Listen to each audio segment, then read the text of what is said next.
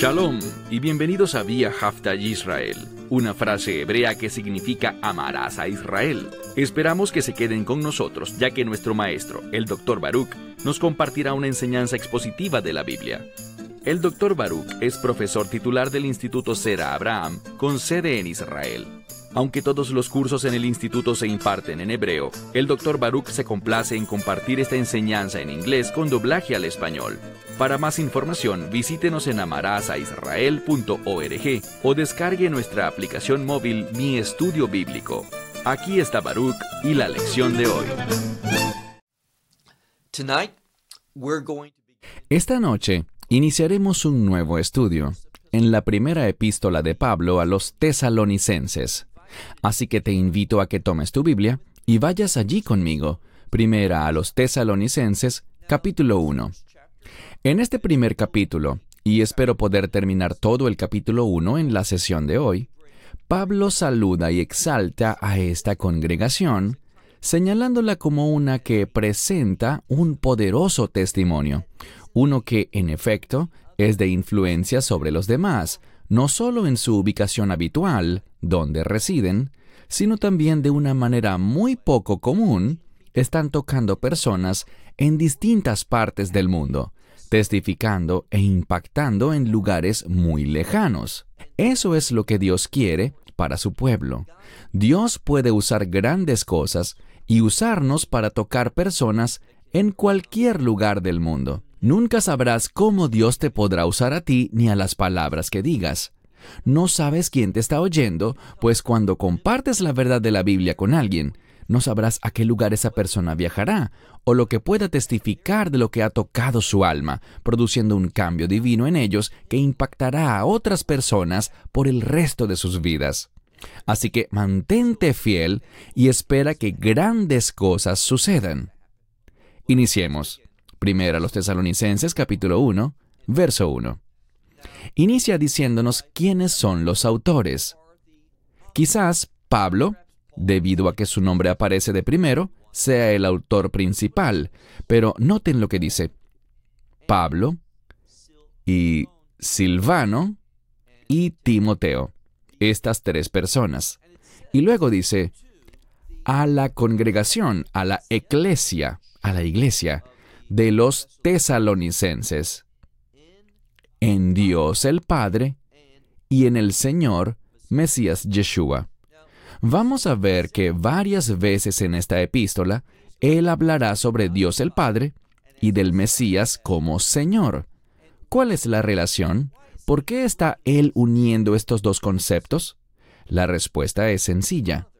Padre se relaciona con proveedor, Así que cuando Dios se revela en la escritura como Dios Padre, Él es el dador de la provisión, de las cosas que Él nos provee y que necesitamos para servirle, para caminar con Él y para vivir en este mundo. Y la manera como logramos acceso a estas cosas es reconociendo a Yeshua, no solo como Salvador, sino que noten que hay un énfasis aquí en Yeshua como Señor. Entonces, cuando te conduces reconociendo la autoridad del Mesías en tu vida, eso produce la provisión de Dios a tu vida. En segundo lugar, si seguimos leyendo, Él hablará, como frecuentemente lo hace en sus epístolas, con estas palabras. Dice, gracia a vosotros y paz de Dios nuestro Padre. Noten esto, gracia y paz. Lo hemos estudiado antes de otras epístolas, pero fíjense, la gracia tiene un propósito, y espero que sepan lo que les diré. La gracia nos trae a la voluntad de Dios. La gracia nos salva, pero sigue avanzando en nuestras vidas para darnos madurez, impulsándonos a estar en la voluntad de Dios. ¿Por qué traigo el tema de la voluntad de Dios a esta lección? Porque si deseamos la paz, la paz es el resultado que obtenemos al estar en la voluntad de Dios. Así que la gracia nos mueve hacia la voluntad de Dios, en la cual podemos experimentar su paz. Una vez más, gracia y paz a vosotros, de Dios nuestro Padre y del Señor Mesías Yeshua. Él se dirige a esta congregación de Tesalónica, hablando con los tesalonicenses. Y noten lo que dice el verso 2. Damos gracias a Dios siempre. Existe una constante en la oración de estos tres hombres, y es que consistentemente están afirmando a esta congregación, declarando que son una asamblea de Dios, que Dios los está usando más allá de lo acostumbrado. Entonces dice, damos gracias a Dios siempre por todos ustedes, haciendo mención de ustedes en nuestras oraciones. Ahora, otro elemento que debemos ver es que a Pablo no le avergüenza decir que él es un hombre de oración, que él ora sin cesar, que ora diariamente y que ora por los demás. Una de las cosas que vemos con frecuencia en las cartas de Pablo es que él se alegra al ver el crecimiento, la madurez y el éxito, el testimonio de estas congregaciones a las cuales les escribe, por la manera como ellas trabajan en la voluntad de Dios. Verso 3. Dice aquí, leamos juntos el verso 3,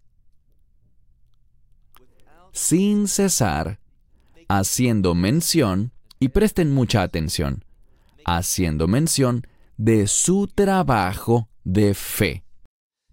De nuevo, las palabras se registran de cierta manera por una razón específica. No es por casualidad que él enfatiza aquí su trabajo de fe.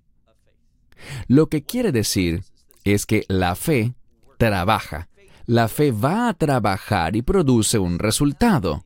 Cuando dice vuestro trabajo, está hablando de obras, está hablando de buenas obras, obras que manifiestan la fe. Y aquí está la enseñanza para nosotros. Cuando caminamos en la fe, estaremos haciendo el trabajo de Dios.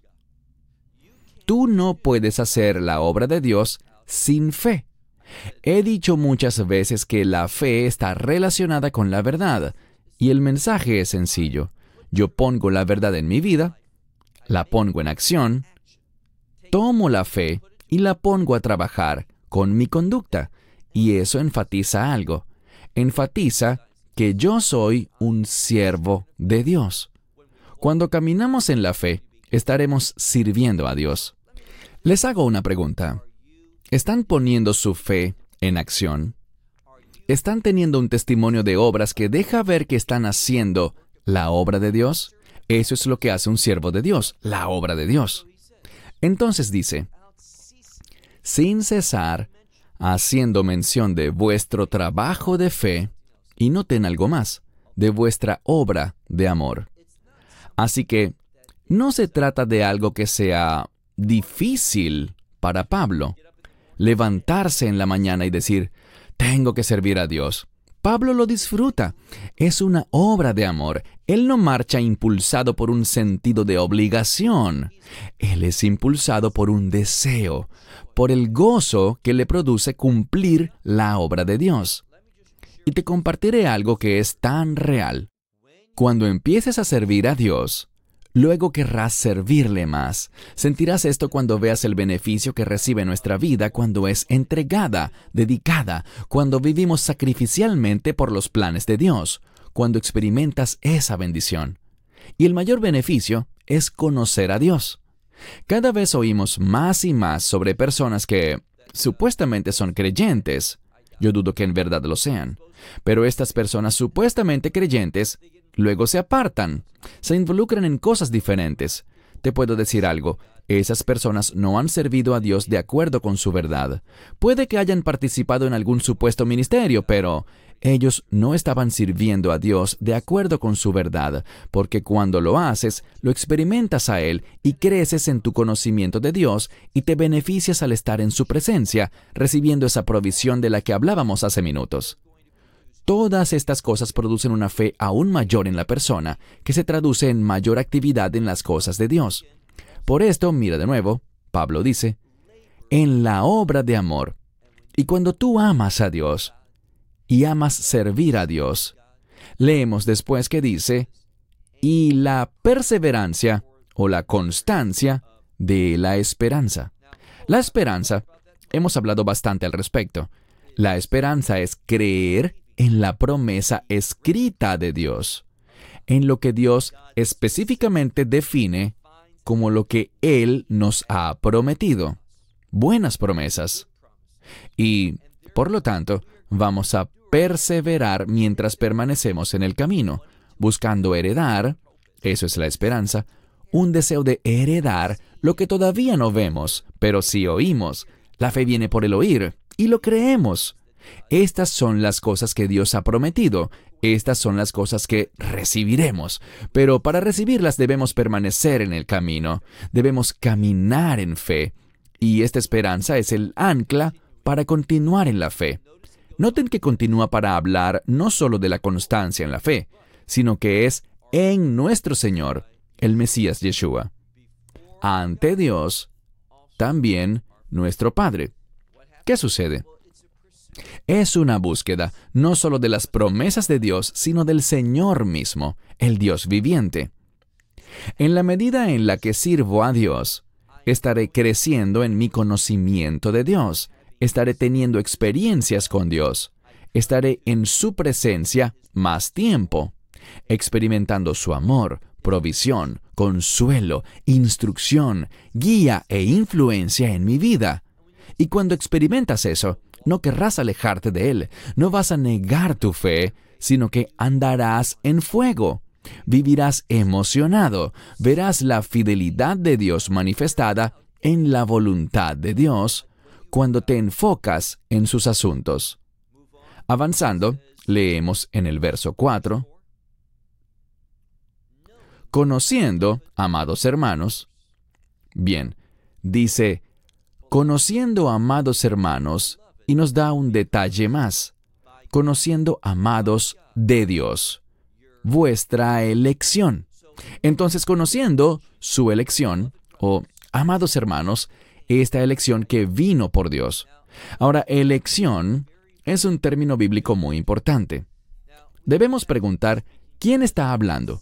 Porque cuando el Mesías se refiere a los elegidos, está hablando principalmente sobre el pueblo judío, los descendientes de Jacob, los que están en ese pacto, en ese pacto especial. Pero cuando Pablo habla sobre elección, él se refiere a los elegidos, pero en referencia a los creyentes, todos los creyentes, judíos y gentiles por igual.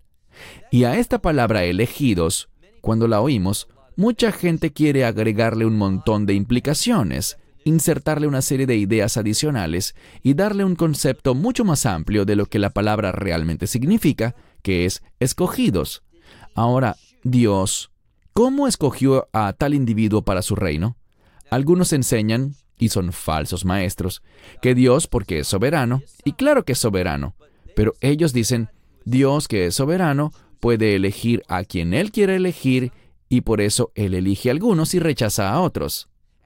Y a quienes elige les da una gracia irresistible, es decir, que esa gracia ellos no la pueden rechazar. Ellos van a llegar a la fe y Dios hará que ellos lleguen a la fe. Y ellos creen que esa gracia irresistible con la que Dios los golpea, por así decirlo, producirá regeneración, y esa regeneración causará que ellos crean.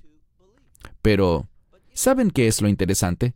Que bíblicamente vemos que la salvación conduce a la regeneración y no al revés. Noten lo que dice aquí la escritura.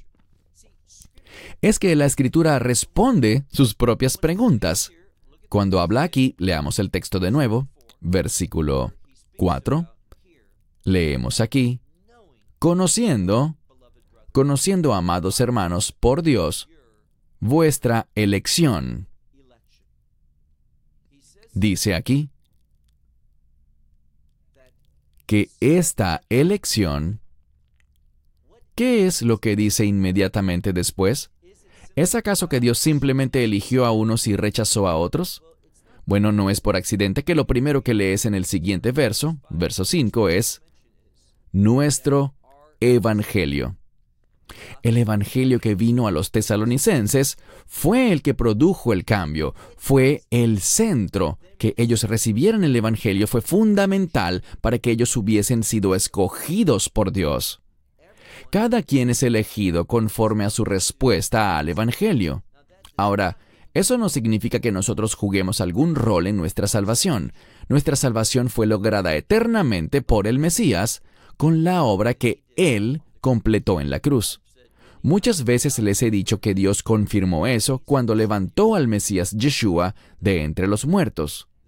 Eso se ha testificado, lo escuchamos, y cuando decimos que sí, eso no es una obra nuestra. Decir que sí es simplemente recibirlo, y cuando lo recibimos por fe, ¿cuál es el resultado? Seremos escogidos por Dios. Me dirás, la Biblia dice que fuimos escogidos antes de la fundación del mundo. Y claro que sí, porque Dios lo sabe todo. Nos escogió, pero aquí está la clave. No es posible ser escogido si no se está en el Mesías. Seguimos. Verso 5. Porque nuestro Evangelio no llegó a vosotros en palabras solamente, sino también en poder y en el Espíritu Santo.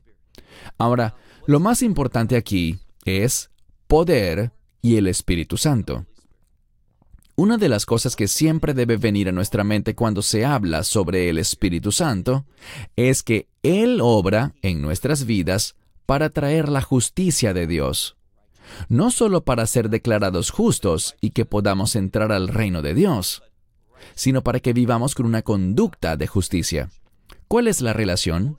Bien, el Espíritu Santo habla sobre orden, y noten que justo antes de nombrar al Espíritu Santo, habla de poder. Nuestro Evangelio no llegó a vosotros solamente con palabras, sino con poder y en el Espíritu Santo. Ahora, esto es lo que dice la Escritura. Nosotros tenemos el poder por medio del Espíritu Santo con el fin de demostrar y ser testigos del orden de Dios para nuestras vidas.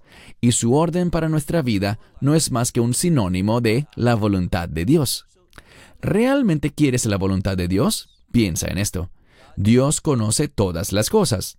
Nada lo toma por sorpresa. Él tiene visión perfecta sobre lo que pasará a futuro, y Él tiene un plan para tu vida.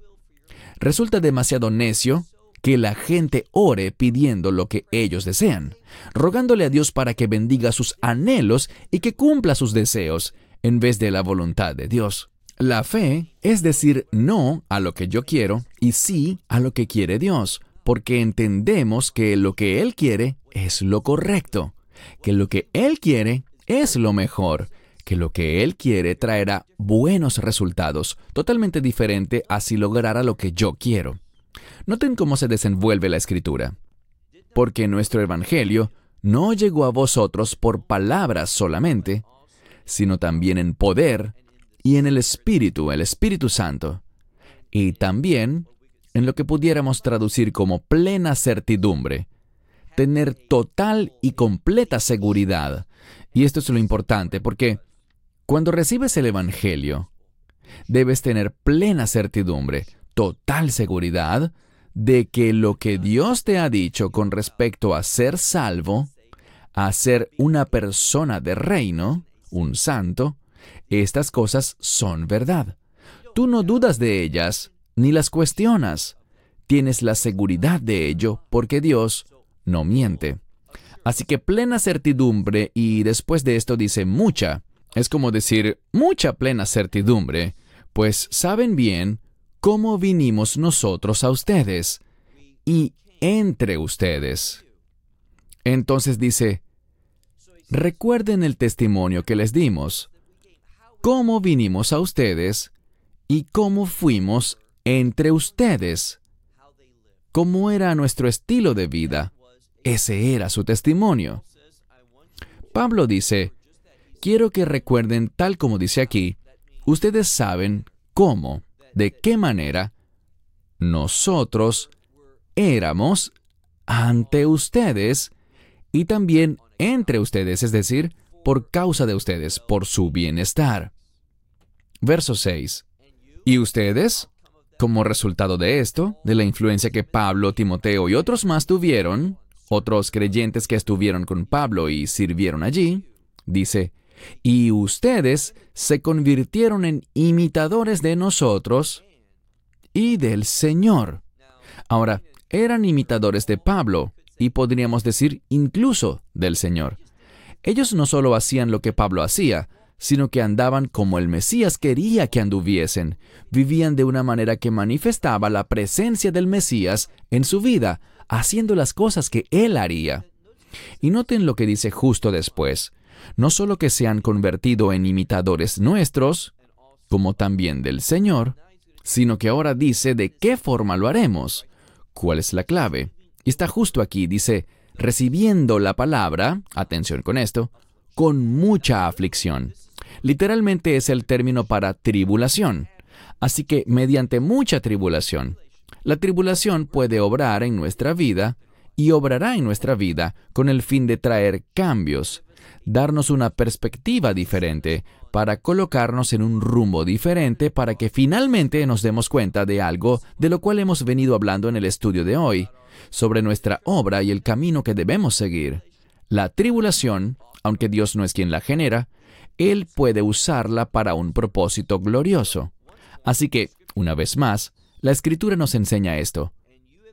Ustedes se han convertido en imitadores nuestros y también del Señor, habiendo recibido la palabra en mucha tribulación. Pero noten cómo termina.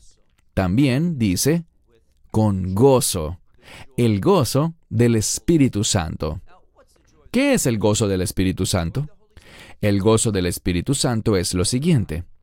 Cuando yo estoy caminando con Dios y el enemigo me ataca, el Espíritu Santo viene a obrar, nos defiende, ayuda, asiste, empodera y nos da sabiduría para que podamos tener la victoria.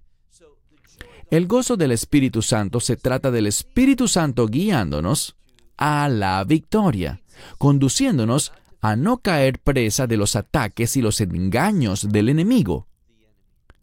Verso 7. De tal manera que ustedes se conviertan en ejemplos para todos aquellos creyentes, para todos los creyentes en Macedonia y en Acaya. Piensen en esto. ¿Qué testimonio tan poderoso este que ha logrado impactar a dos regiones, Macedonia y Acaya? Este grupo estaba ubicado en Grecia, en una ciudad llamada Tesalónica, pero su influencia trascendió mucho más allá de sus fronteras. ¿Quién lo permitió? Dios mismo, y Dios hará lo mismo por todo aquel que camine sinceramente en la verdad de Dios, a pesar de que puedan sufrir muchas tribulaciones. Verso 8. Porque partiendo de ustedes, la palabra del Señor fue divulgada no solo en Macedonia y Acaya, sino que fíjense bien, esta palabra fue divulgada por su fe y dice que también a todo lugar donde su fe en Dios se ha extendido. Hubo una variedad de lugares donde su fe no solo estaba con ellos, sino que impactaba a otros, produciendo un resultado. Caminar en la fe y ser obediente a Dios puede producir grandes cambios, incluso en cosas de las que quizás no estamos conscientes. Dios responderá a las oraciones y se moverá en la vida de gente debido a la fe y la fidelidad de otras personas. Pasemos ahora a la segunda parte del verso 8. De modo que nosotros no tenemos necesidad de hablar nada. Pablo dijo, saben, nosotros recorremos las ciudades y vemos los efectos, los resultados de su servicio a Dios, al punto de que cuando vamos ya ni tenemos que hablar, no tenemos que ministrar, sino que podemos ver el impacto que ustedes han tenido, el poderoso resultado de su fidelidad y de su fe. Verso 9. Porque ellos mismos fueron nuestro reporte de cómo ha enterado a ustedes. Lo que dice este pasaje suena un poco extraño si lo leemos en el idioma original. Lo repetiré. Porque ellos mismos, es decir, los tesalonicenses, ellos mismos fueron nuestro reporte.